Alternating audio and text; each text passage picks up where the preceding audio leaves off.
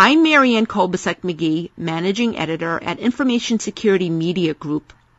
Today I'm speaking to Phil Curran, Chief Information Security and Privacy Officer at Cooper University Healthcare in Camden, New Jersey, which includes more than 700 physicians and a hospital that's the clinical campus of Cooper Medical School of Rowan University.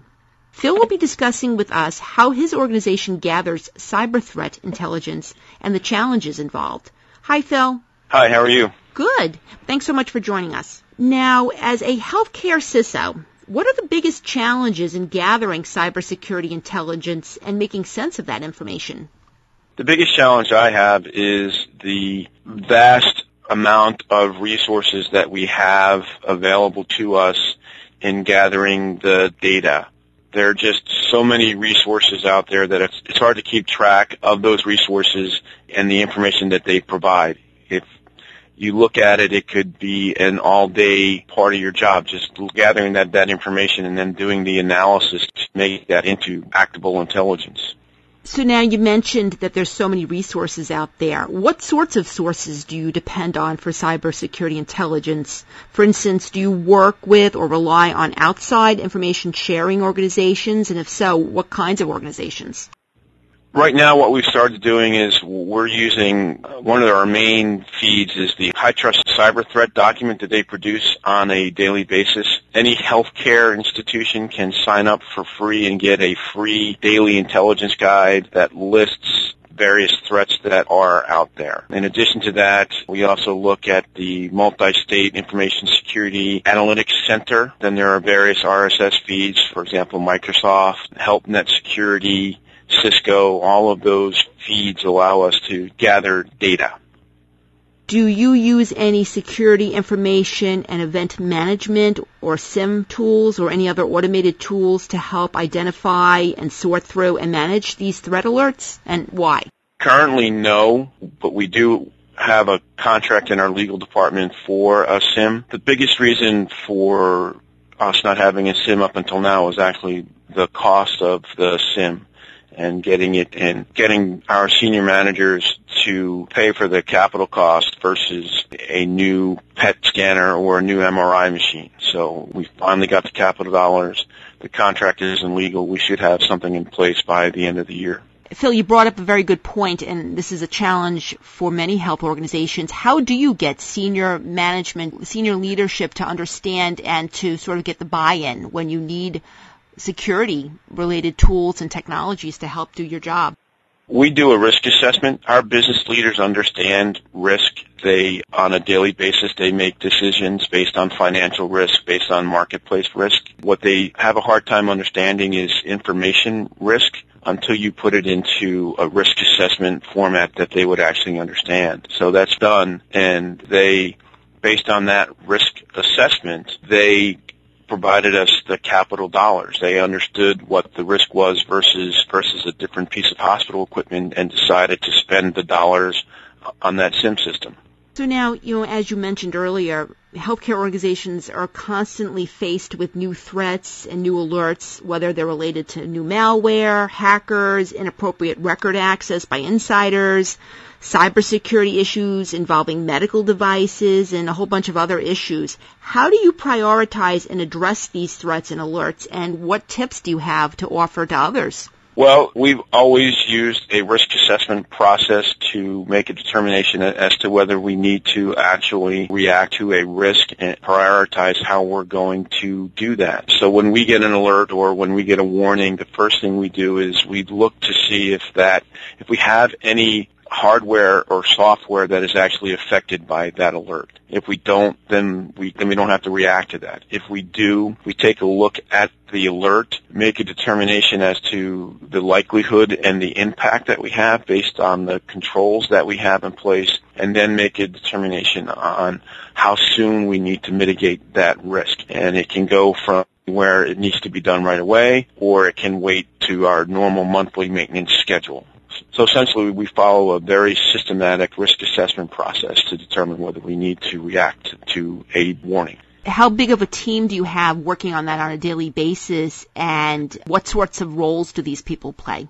We have two, myself and one other person. The one other person, she is a senior information assurance engineer.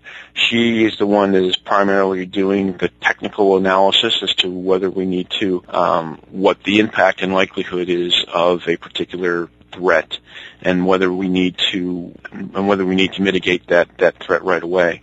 She'll then coordinate with our IT department and the business owners to communicate what needs to get done. So it's just me and her.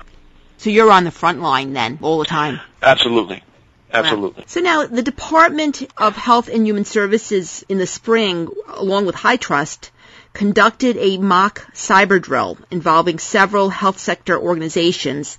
And among the lessons that were learned is that health entities in general are reluctant to share cybersecurity threat and other information with each other out of fear for liability issues and other concerns.